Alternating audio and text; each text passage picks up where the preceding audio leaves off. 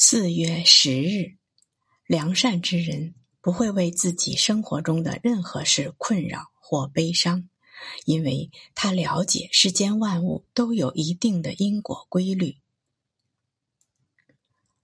回顾为私心而活的前半生，已经蜕变自我的人会发现，在蜕变的痛苦和折磨之中，始终都有老师的教导陪伴，他们引领其迈向更高尚的地方。当他理解了这些谆谆教诲并完成自我升华之后，老师就离他而去了。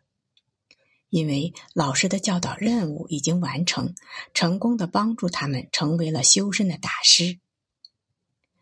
低劣是不能教授高尚的，无知是无法指导睿智的，罪恶是不会启迪良善的。因此，一个小学生无法给老师上课。在别人的教导下实现蜕变的人，无法与凭一己之力完成蜕变的人相比。罪恶只能教授罪恶之道，